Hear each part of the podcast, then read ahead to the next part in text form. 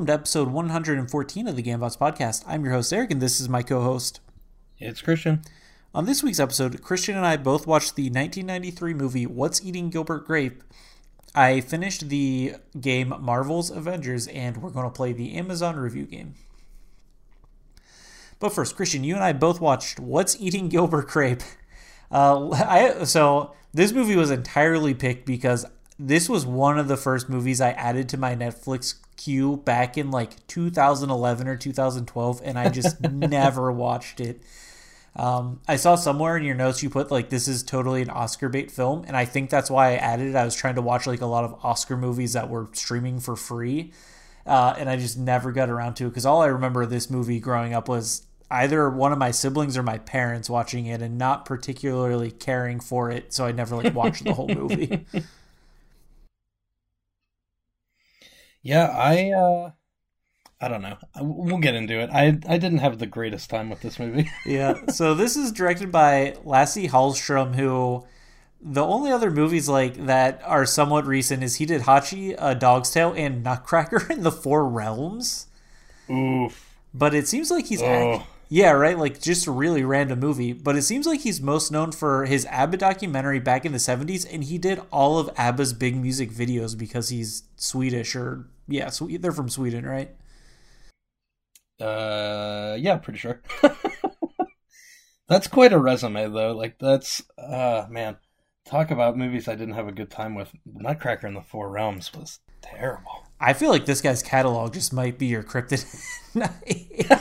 he he has like a lot of dramas, and like you know, it seems like they're all very much in these veins. Except Nutcracker in the Four Realms is the one that seemed way out there to me because that, that was like a CGI yeah. fest.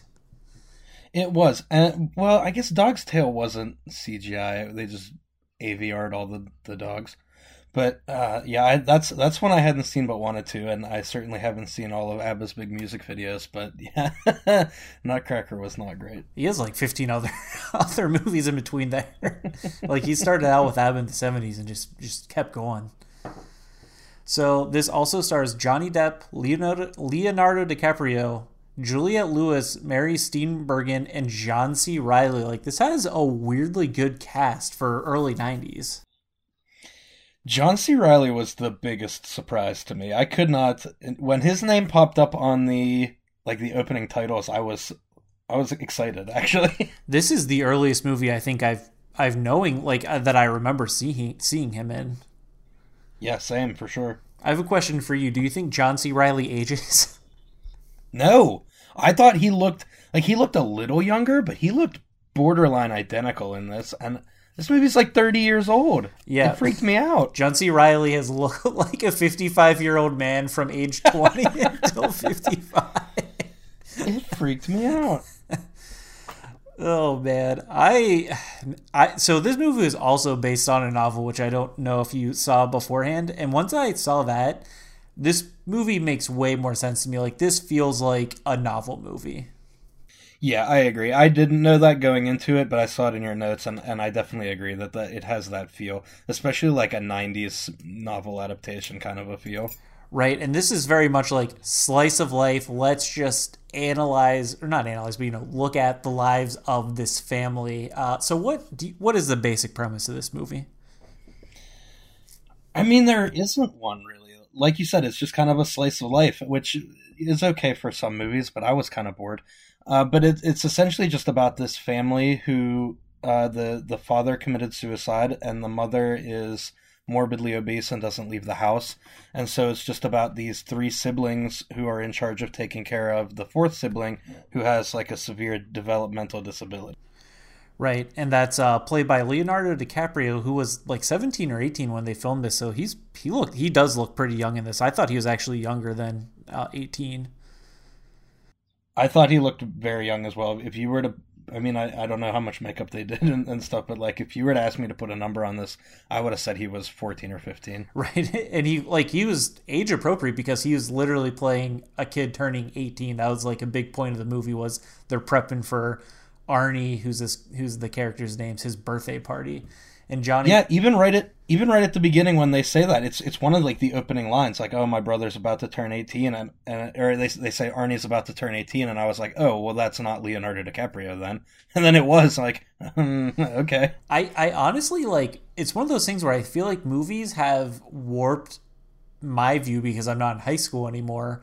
Like what an actual like 17 or 18 year old looks like because every time you see it in movies or TV now, it's like a 20 year old playing them. So oh no, yeah, I def- I definitely agree with that. like I just recently watched Tokyo Drift and they have like a 24 year old playing like a 16 year old like he and he looks 30 he has like a receding hairline so it's definitely just completely warped where it's like oh no this kid is actually age appropriate and, and i'm like this kid's 14 johnny depp also pretty young in this too he plays a 24 year old gilbert grape who is more or less the star of this movie it's looking at his life and him dealing with his really just i guess inter-family drama and dealing with the fallout of the death of his father and how everyone has handled that. But there's also uh, their mother, who is morbidly obese, and then he has a younger sister who's 15 and an older sister who I don't think they ever give her age, but I think she's older than Johnny Depp's character. Yeah, I think that the the the sister who's like the the cook and, and stuff, I think she is supposed to be the oldest sibling. I, I will say I did not actually like the first half of this movie, and I, I think I was in the same boat with you, but the movie like grew on me for the back half, and, and I've been trying to think why. And I, I think I do act like I think I like slice of life and character studies maybe uh, on this specific demographic more than you do. It's partly why I didn't mind Ghost World when we watched it. Like I like slice of life 90s and especially like slice of life night like rural 90s because they feel like they're in a different era in this town man. It's true. It's very very midwest. And it, it is it's what iowa right they're yeah, supposed to be in? Iowa yeah i mean as soon as you start and it's just rolling hills and kind of featureless like i uh, yeah it's it's very mid- midwest i'm used to the the mountains like, but uh, yeah, I just maybe maybe you're right. Maybe slice of life just isn't my genre because yeah, you brought up Ghost World, and I really didn't have a very good time with that one either. uh, a major plot point of this movie is essentially the equivalent of like a Kroger or a Giant Eagle or a Wegmans or, or whatever, you know, like a chain grocery store opening up in this town like 10 miles away and drawing all the business away. I did like my heart broke a little bit when Gilbert walked out of that grocery store and his boss was was just happened to be sitting there in his car for some reason. like was his boss scoping out the competition? also, I guess, dude. Also, like it would have been it would have been better if they like passed each other in the door and just kind of like nodded like neither of us are going to speak about this. Right. Everyone in this movie has impeccable timing of seeing Gilbert Grape at the worst possible time that they can. Like the boss just happened to be at the supermarket when he was. Like he has having an affair and like the lady he's having an affair with and his two friends and his sister and the girl who's actually age appropriate he's trying to hang out with all happen to be at the ice cream parlor at the exact same time, as well as this lady who's he's having an affair with children and her husband's driving by. Like everyone just runs into him when it's very plot convenient. Yeah, that was weird. I the the entire affair plot line was wild and seemed wholly unnecessary. Yeah, I, I looked I looked before I started this to see how much time I needed, and it said it was two hours, and I cannot believe that that is true. You thought it was much longer. so much longer. I swear I thought I had like an hour and a half extra time before we recorded tonight and I like barely got it in under the wire. I, I am with you. Of all the storylines, it felt like the affair could have been cut entirely and it really would not have affected the story in any way. No, it would have had no bearing on the story. Like it's not like he was going through this weird mental conflict of like do I stay with this married woman or do I pursue uh, what's her name?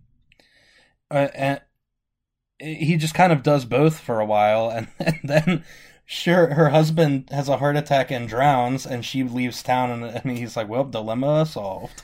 Right. It's one of those things like that had to have just been kept in because maybe that was like a bigger plot point in the book or something. Yeah, it's possible. The only thing I remember narratively it having any ish like any reason to be in there was when he's like, "Why did you choose me?" and she said, "Because I, kn- I knew you would never leave." Where like Yeah. I felt like that was a dig to him, but there was like 20 minutes of other stuff there. I mean, there were a lot of people in that town that for sure were never going to leave. It was going to be most of them. right. I mean, that's how most small towns are. Like The that's how the most towns people- are. Yeah, the only people that seemed upwardly mobile in this story at all was the sister who they said got a like a bakery job in Des Moines, and John C. Reilly who was obsessed with like corporate structure. Yeah, like weirdly into Burger Barn. But I think there is a stat out there, like in the US, like something like 70% of the population do not move within like more than 60 miles from where they're born. So you're right. Like, I feel like most likely someone else would have stayed there. Right. John C. Reilly, also, you're right, weirdly into Burger Barn when he seems to be a skilled laborer. Like, he was like, yeah, you're like a master electrician and also a home builder. I kept thinking the same thing. I like, why does this guy want to work for like a fast food restaurant? This man would make a killing as like a carpenter and plumber. Right, and I, I I was laughing though at one point because I don't know if this was new in the '90s or this was like meant to be like, yeah, this guy's really into it. He there's an entire like monologue he was going on about canola oil. did you hear? Did you notice that? Yeah, he's talking about how it makes the French fries crispier. I don't know. That was yeah, that was very weird. Dude, canola I- oil is just vegetable oil. Yeah, for the most part. Like, we use it to pop popcorn. That's all. That's about all I know about it. I mean, you can thank John C. Reilly for that. He clearly It talked- does. I don't think it makes the popcorn any crispier though. There are just so many random parts like that. Like you meet his two friends, John C. Reilly, and then was it Crispin Glover was the other guy who's a mortician? Yeah, Crispin Glover was a grade A weirdo in this movie. I think that's kind of the role he plays generally, but like they ask him if he ever fools around with the dead bodies, and he says no, but he does like a chuckle that means yes. and then he tells a weird story about how like him and the other morticians make up like funny jokes about them, but it's okay because they're dead and they they'll never hear it. And I was like, ooh, that's that's rough. And then the last time we see him, he's on the porch of the, the farm talking to Gilbert Grape's like 15 year old sister. He's like, Boy, you sure grew up. And I was like, What's happening? yeah, this guy is a weirdo. But I do actually think him referencing them making fun of the dead bodies does come into play at the end of the movie, though. So Yeah, I, okay, I can see that a little bit. but it is one of those things where I agree he's a weirdo. But the I like I I feel like this movie was about a couple things, but one of them like was trying to find at least for the main characters like they were trying to find something, and I feel like for the mother it was dignity because there was like kind of a thing where she had a moment with uh what's her name Juliette Lewis's character where she finally like met someone who didn't laugh at her. Like cuz even her family, like she was a burden to her family. Gilbert made fun of her behind her back and like this person didn't. And then she finally did like a task that she hadn't done for 7 years, which small like it's small accomplishment for some people, but she walked up the stairs, which she hadn't done. Uh, and then she died and the whole thing was like just letting her die with dignity as as to why they burned down the house. So I feel like that's how that Right. ties in. Okay, yeah. Uh, so that, it does have some bearing at, at least. But him fool, I mean, maybe they were worried too that Crispin Glover would fool around with her mom. We've like basically talked about nothing, which is the main part of this, which is just Gilbert Grape taking care of Arnie the, for so much of this movie and their relationship. Okay, so do you think Gilbert is a good person? That's what and eh, d- does do you, do you think the movie wants us to think that he's a good person? That's what I constantly was like going back and forth on. I don't actually think he seems like a good person, and that's the one thing he's trying to do when he's talking to Juliette. Jesus, I keep forgetting her name. Juliette Lewis. Is she's like, what do you want? He's like, I want to be a good person. And there's instances where like he gave a, up a lot on his life to take care of Arnie because he would have been like 17 when his dad died, and it seems like he has become Arnie's primary caretaker as the mother went into depression and then clearly had some sort of food addiction and just sort of gave up on life. And all the family had to deal with it. But I would argue, like, it seemed like he has the hardest part because he literally feels like he can't move away because he is tied to Arnie. And so you do feel bad for him because he he is seems like he's a decent caretaker to him. It would be hard to do starting at 17 to take care of your brother.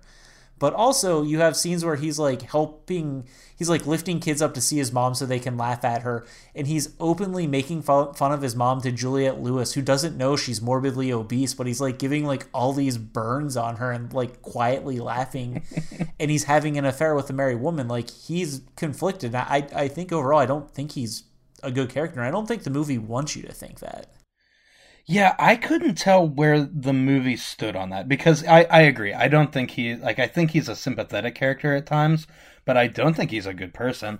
And the the movie, yeah, it's like you said, he's he's mocking his mom and he's helping other people mock her and like he's having this affair.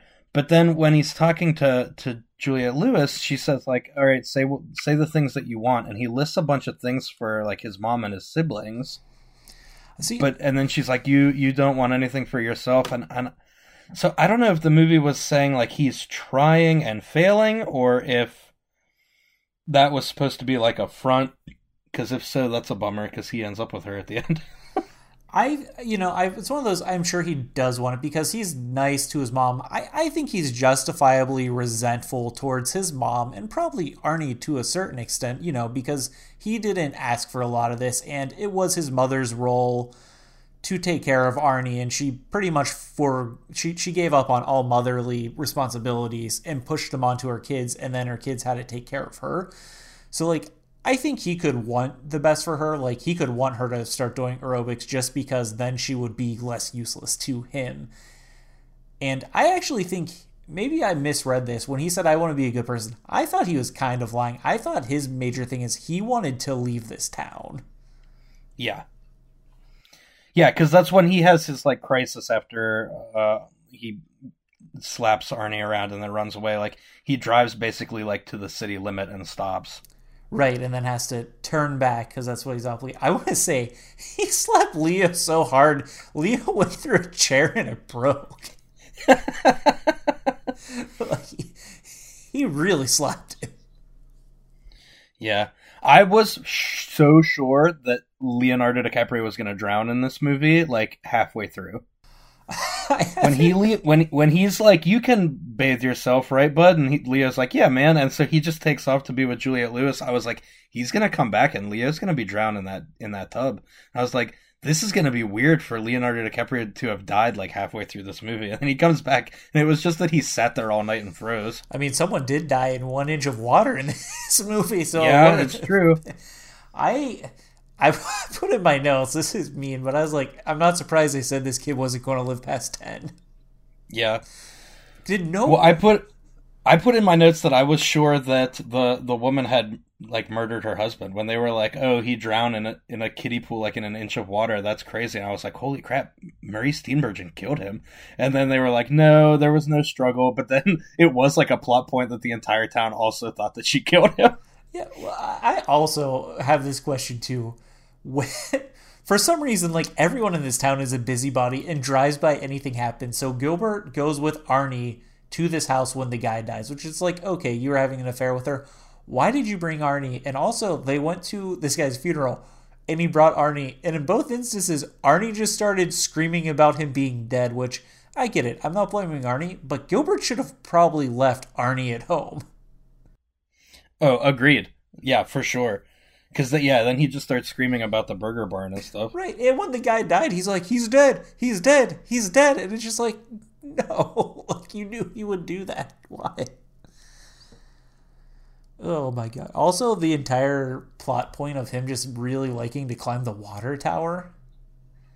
Yeah, I that was another one where I was like, he's gonna fall off this water tower, and that's how he's gonna die. I had fully convinced myself that Arnie was gonna die by the end of this movie. I kind, I mean, I knew he did it because I'd seen parts of this before. But if watching it blind, that's what I feel like they would have been hinting at because the first scene is him climbing up the water tower, but instead it was used as a point to like basically showing that the townspeople were just going to stare and laugh at their mom because when she came to get him and walked outside, like literally the town square, like people came out to look at her, and some dude was taking pictures.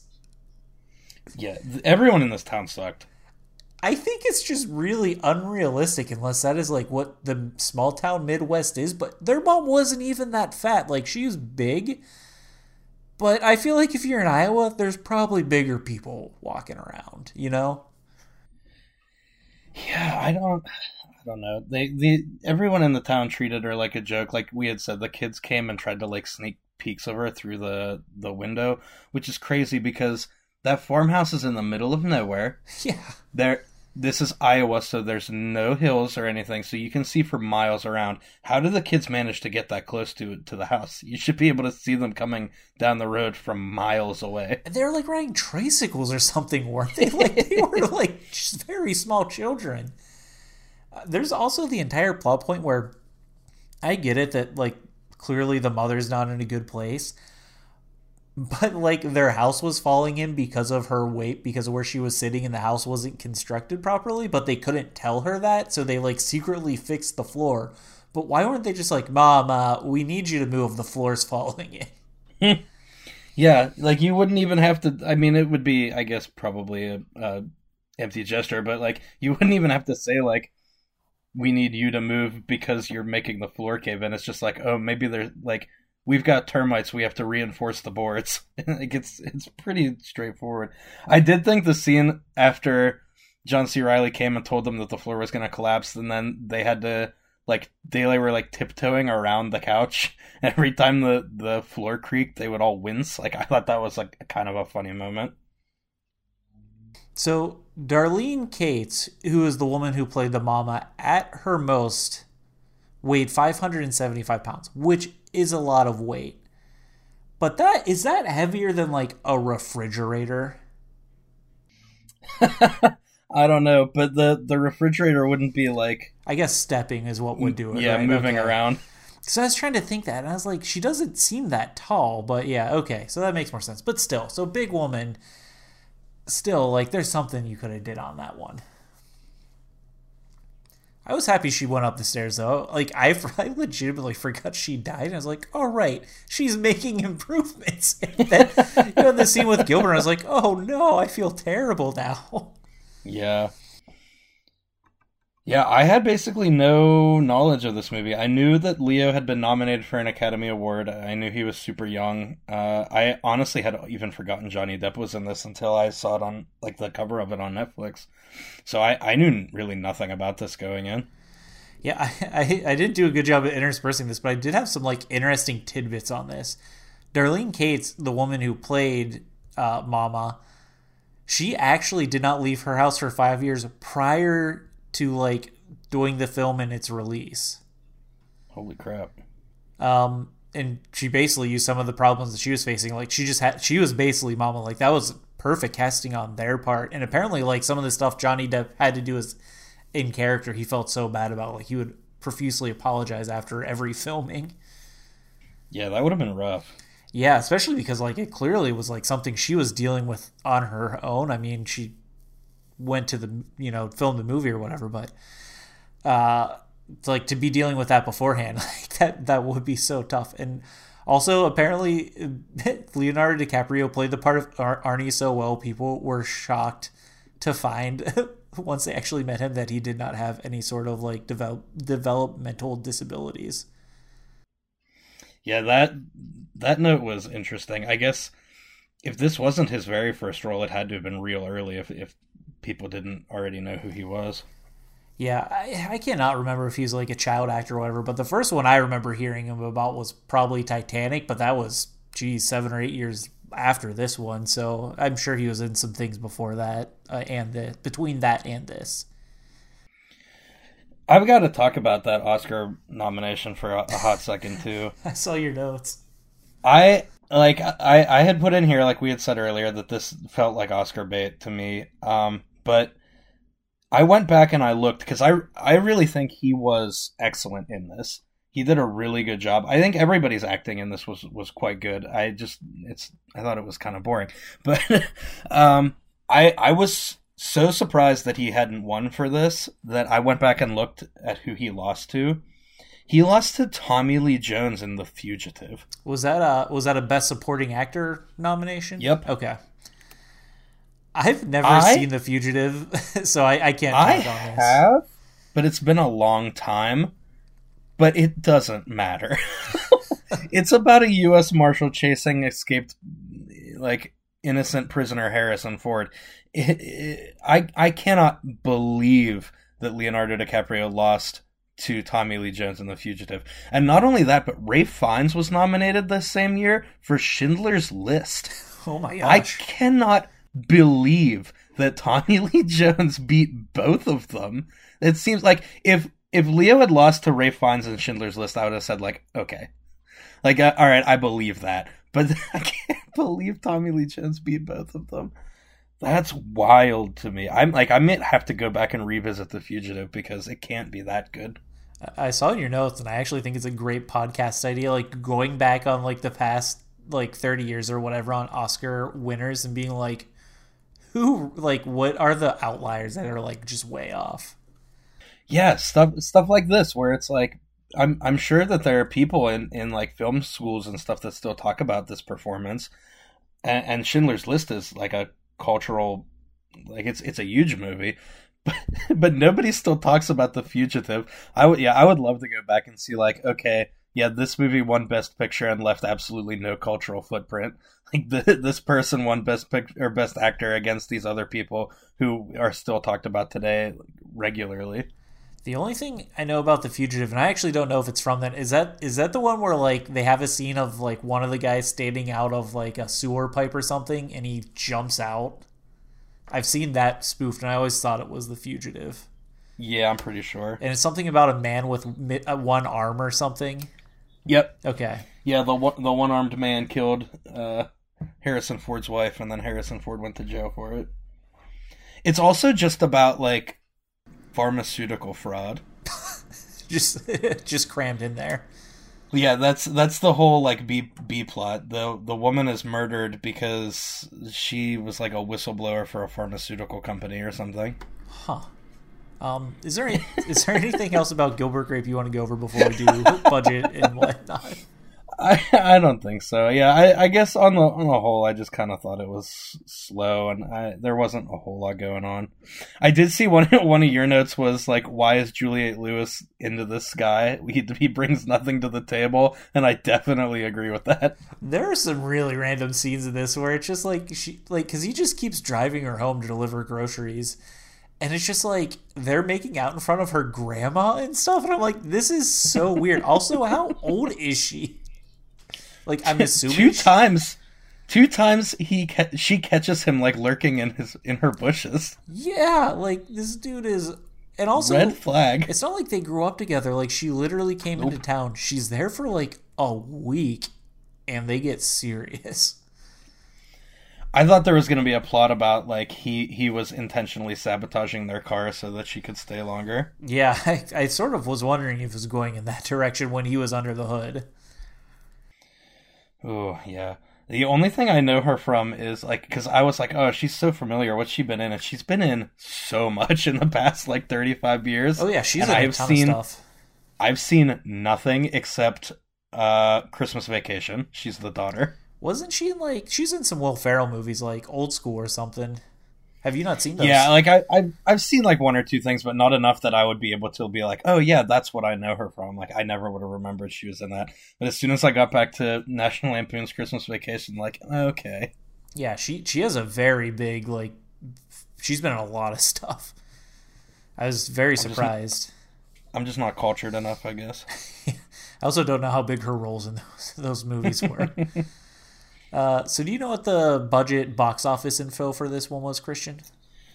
Yeah, so its budget was 11 million. It made back 10, which is not super surprising to me. This is not a movie that I think is kind of designed to build its budget back. I think this was just straight award show bait, and uh, th- this was more like artsy than uh, kind of money making. Yeah, and I mean, I'm actually surprised too on the scores. So the critics have this at 90%, which on Rotten Tomatoes, the critics have this at 90%, which I kind of expected. The audience have this at 89%, which would really surprised me because this is the type of movie I usually would think audiences wouldn't like, and it had like 250,000 reviews. Oh wow! So it wasn't like one of those where it's like, oh, only 10 people gave it to it. Like I, I was really surprised that they were so close to each other and they they were so high. Well, that the audience was so high. Yeah. Yeah, I mean, I guess it's not super surprising to me, but it, it is probably a little higher than I would have expected. The critics, I'm surprised, honestly, isn't higher. uh, so, would you recommend our audience check this one out? Honestly, I don't know. I'm torn. Like, it is a, a famous movie and it is in the culture. And so, if you want to see it just to see it, I would say go for it. But if you're looking for something that's going to be like, what's a good, entertaining movie I can sit down and watch tonight, like, this is probably not the one for you.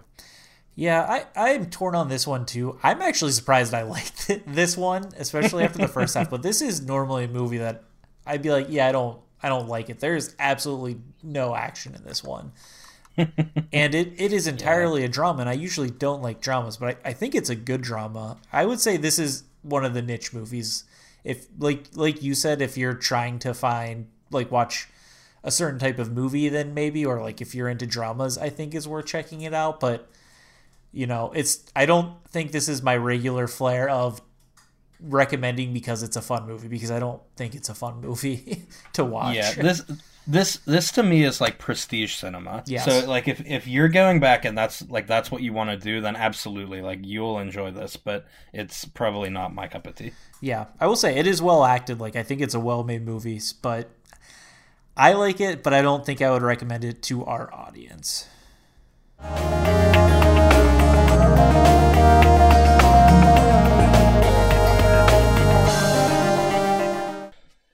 Okay, so this week I think you finally managed to get all the way through the Marvel Avengers video game. Uh, this was developed by Crystal Dynamics, who developed the Legacy of Kain and uh, Soul Reaver. Oh, and also the, the Tomb Raider reboot games and it was published by Square Enix, who famously makes the, the Final Fantasies and others. Uh, so, what was the plot of? Well, it, is this a game that has a plot, or is it like a just kind of a like go on missions kind of a game? Uh, so it's both actually. Um, this this game honestly feels like they tried to have their cake and eat it too because I like they have a single player component which I actually enjoyed. I thought it was a pretty fun single player game. You get to play as all the Avengers, and the the gameplay as well. Like this this Crystal Dynamics has a pedigree of making mechanically solid video games. And then once you beat the main story, it's about eight to ten hours. You get into the end game stuff, and this is where it wants to be basically a loot based action game, something like Destiny, but instead of shooting, you're a third person action game. And the game falls I wouldn't say it falls completely flat on that on that end. That's too bad. Yeah, I, I, like I I remember seeing commercials for this and it, it looked fun, but I yeah, it felt like a game where it was just going to kind of go forever, and that's not really what I was looking for at the time. Right, and that's that's the problem. Like I think this if they had just tried to make a single player Avengers game, I think they would have succeeded because once you level up all your characters. And granted, I only fully love like max leveled three of the now eight. Um, but I got the other ones up to a decent enough level where like their abilities do more and more stuff. Like it's fun playing as them. Like you feel like you are that hero. Yeah. And had they leaned into that more because they had some set pieces in the uh, single player game that were so well done, and then when you get to the end game, it's really repetitive. Yeah, you hate to see that. That's rough. Like I yeah. It it feels like you just wouldn't want to go back and revisit it at all if it if it just drags on too long. Right. And that's the thing is like it's meant to be played for like you know, not forever because you run out of content, but it's it's one of those games that don't end. Like it's a games as a service model. And I mean, Avengers did they didn't start out strong. There was like a hype going into it, and then like the backlash started almost immediately as when they announced it because they announced this right around the time Endgame was dropping, but then they're like, it's going to be released in like two years after Endgame, so like they didn't time it properly. No, not at all. The character models they chose are the uncanny valley of the cinematic universe of the Avengers, where it looks like they're stunt doubles. So instead of Ooh. like having Chris Evans, in the movie or Scarlett Johansson, it's like we have things that approximately look like them. and so it's like Oh, that's not great.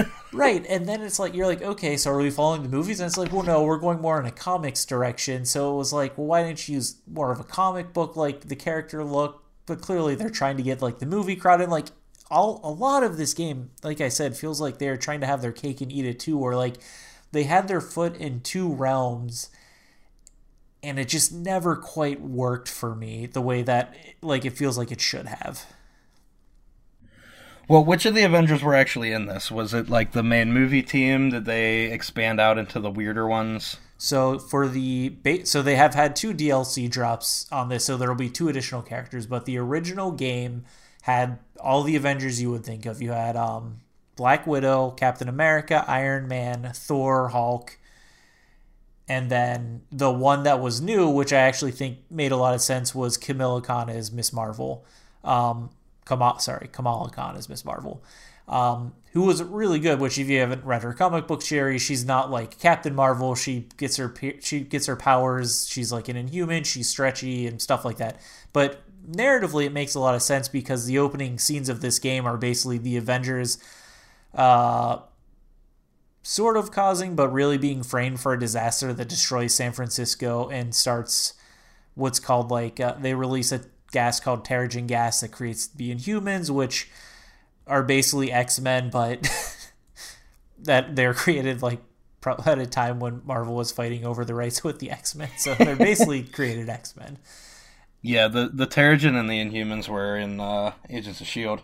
Yeah, they're like comically like maybe they were around before, but I don't know. Like all of it seemed like they were like, well, we can't use the X Men. We'll create our own X Men. to me, uh, so you know that's what she is. But she's a good character. Like it's it's she's a huge fan of the Avengers. So it's like you have a fanboy avatar, and you have to go and like get all the Avengers back who are moping because they sort of think they destroyed an entire city and it was all their fault. And you know you you. Uh, assemble all the Avengers, and that part of the game is fun.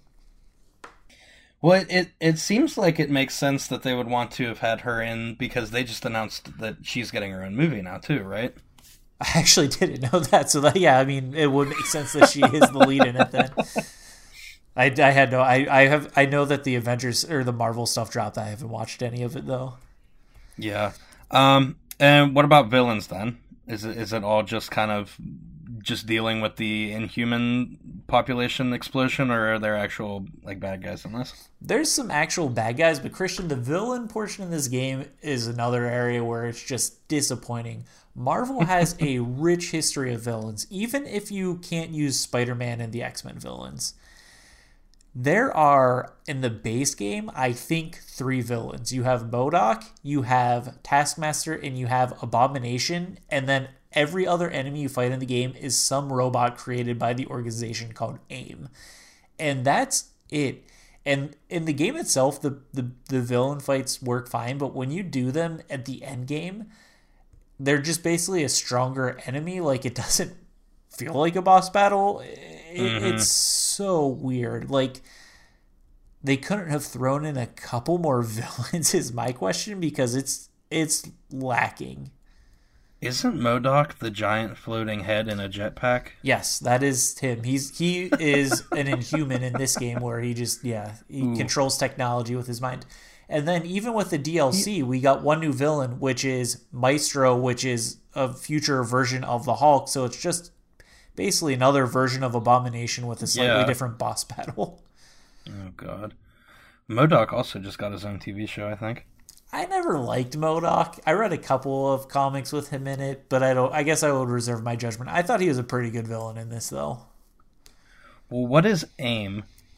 AIM is his organization, and in this game, they took over basically the Avengers task of becoming the new like Shield because Shield gets disbanded, and they're trying to deal with the Terrigen Mist and the Inhuman issue since they're popping up everywhere but they're really the bad guys. And I, I mean, I think canonically they also tend to be bad guys. I honestly don't know enough about AIM to give the history on them because I've only only read a couple comics where they were uh, involved that they were involved with.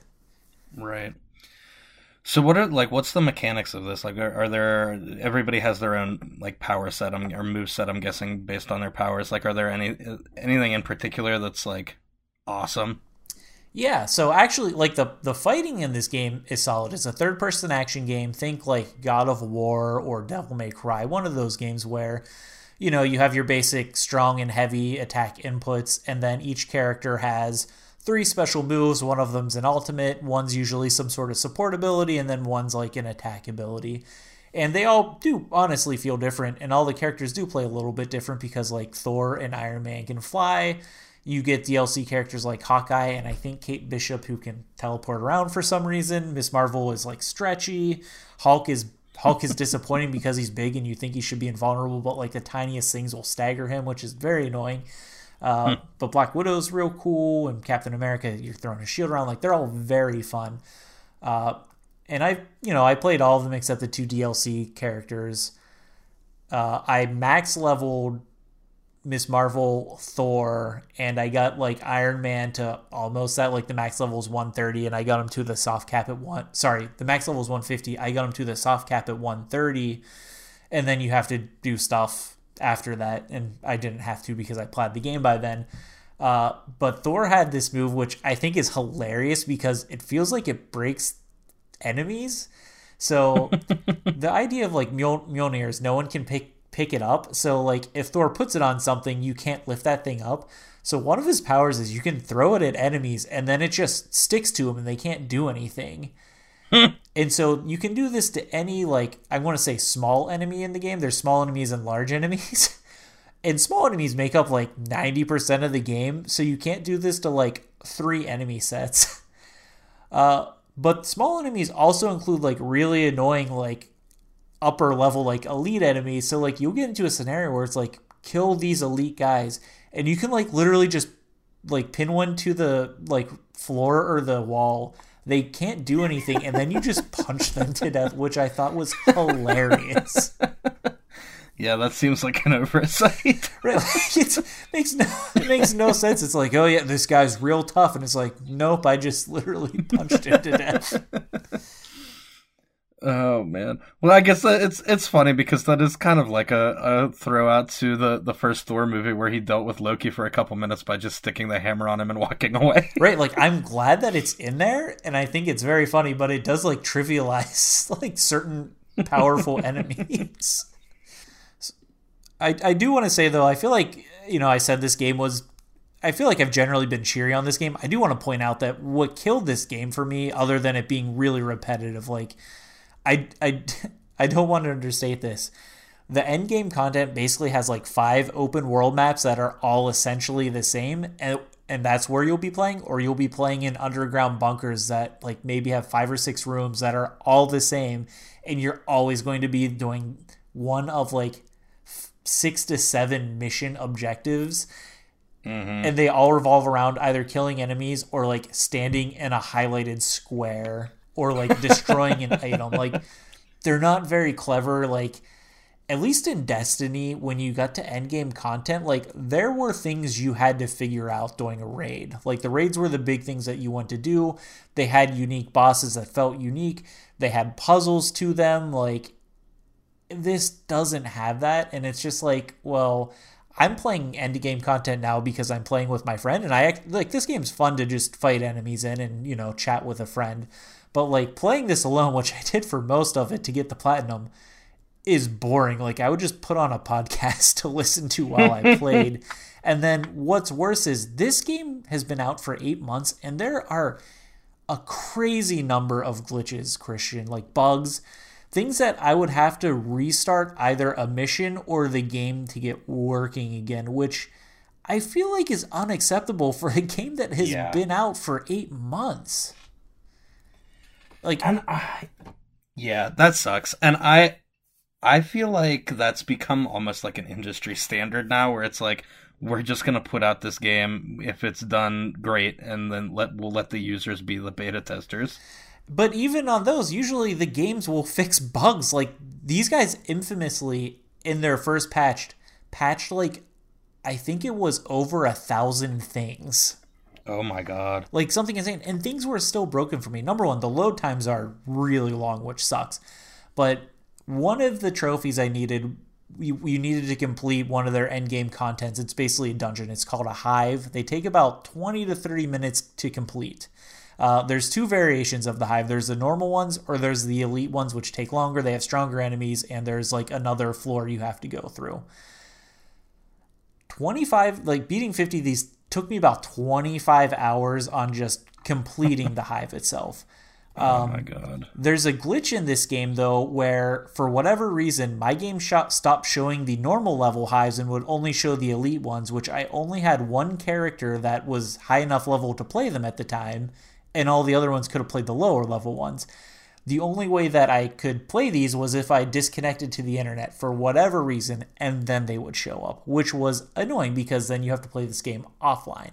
Another issue was if I I basically had an option to play one of two hives. Once I played both of them, or like if I tried and re- tried to replay the other one, it would go to an infinite loading screen. So every time I beat both of the hives, I would have to restart my game, sit through basically five minutes of loading screens to get back just to play another one. And doing this like 50, you know, 25 times or however many uh, just got really old. And that's on top of when I played about 10 hives, I would get halfway through them and enemies wouldn't load and to to progress is like kill these enemies, they wouldn't load in and like restarting the floor wouldn't work, restarting the hive didn't always work, and then I had a look online. They're like, well, if you have Miss Marvel in your group, it's well known that enemies won't spawn most of the time, and it's just like, why? That makes no sense. Uh, yeah, well known but unfixed. Yeah. Also on this one, apparently, like if you're playing online, I played two with my friend. He hosted like he was the host of it, I guess. If you're playing on a uh, like a game someone else is hosting, those don't count. So I had to play like 52 hives to get this, which was also just something stupid. Oh my god! The trophy is literally like play 50, and so you see all these accounts online, and people be like, "I played 170 of these, and I haven't gotten the trophy yet. Like, what's going on?" That's crazy. Yeah, the bugs in this is what kind of makes this as uh, unacceptable to me, which is why overall, like I I, if you could find this game for like 20 bucks and you just want to play a single player game, I think it's worth it. But over that, like, I don't know. There's just no in game content, and the bugs on this really, really annoyed me. Yeah, I don't blame you. I think, I mean, to be fair, too, like, they did give two free story DLCs, which is cool. I haven't played them yet, but they seem like, you know, whatever extra content. Uh, I guess down the line, though, they're like charging $10 per new character, which is kind of expensive. Yeah. Especially if you paid 60 bucks for this game, which it's not worth. Um, and it doesn't work. Right. Like, it's really buggy. I think if I had to, like, I'm just going to give this a tier rating. I'd put this as, I guess, a C. Like, it's like the DC line, and I'd give it. I'd give it the nudge to the C just because I did like I did like the main story.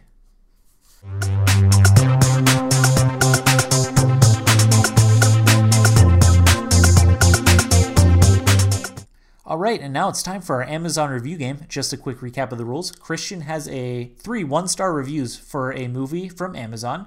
He will read the first review. I will get two yes or no questions to help me narrow down what the movie is. I can then either guess or ask for two more clues. He can re- sorry, I, I can either guess or ask for another cl- another review. After that review, I'll get two more yes or no questions, and then I can guess or ask for a third review. And after that, I will get two more yes or no questions, and then I have to guess. We are keeping score this year. If I get it on the first review, it's three points, two points for the second, one point for the third, zero points if I miss it. Christian, I am ready when you are. All right. The first review is called Worst Movie in the Lineup Barely Watchable. I uh, thought this movie plot was bad, acting was bad, accents were bad, total waste of money, endless stereotypes, horrible drama. Just skip this one. I didn't even finish. Boy, who uses accents in movies? oh man, and it's a series, so there's two good clues. Was this movie released after 2010? Mm. No. Oh boy, okay. Was this movie released after the year 2000? Okay, I'm going to need a second review. I will say, astoundingly, only two percent of the the reviews on this are one star. Um, uh, I will read my personal favorite, though it won't count. Um, where is it? I didn't order this. Shut down my card with an app for a while. No other rogue purchases so far. I'm glad that they made the movie for that. it's like the dude's kid bought it and was like, "No, of course I didn't." I don't want this in my history. Uh, okay, so wow, this is bad. I'm still powering through to watch them all, but rest assured, but as everyone assured me, this one really is just really, really bad. Every few minutes it got more nonsensical. I know they're not supposed to make sense, but you're at least supposed to root for someone in this movie, and no. Boy, I am. I'm drawing a blank. Like clearly, it's a series. Is this a? Is I just want to go to the old standby? Is this in the Fast and Furious franchise? Yes. Oh wow. Okay. All right. So we, darn, we got one, two, three, and four. I think five came out in 2011.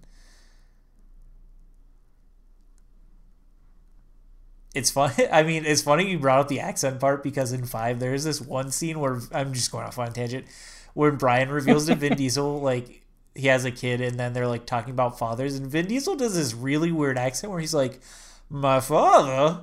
I remember everything about my father, and it's I remember everything about my father. Yeah, like he does this weird accent out of nowhere, and you're like, "What?"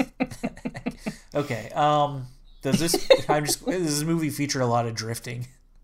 Yes. Is this is Tokyo uh, Fast and Furious Tokyo Drift. Sure is. Right.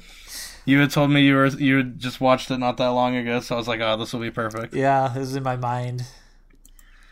I, I feel like I always ask, "Is it a Fast and Furious movie?" And the answer is always no. So I've tried not to ask. The the last review I had was uh, ordered this and gone in sixty seconds. Not impressed. I like the ones with Vin.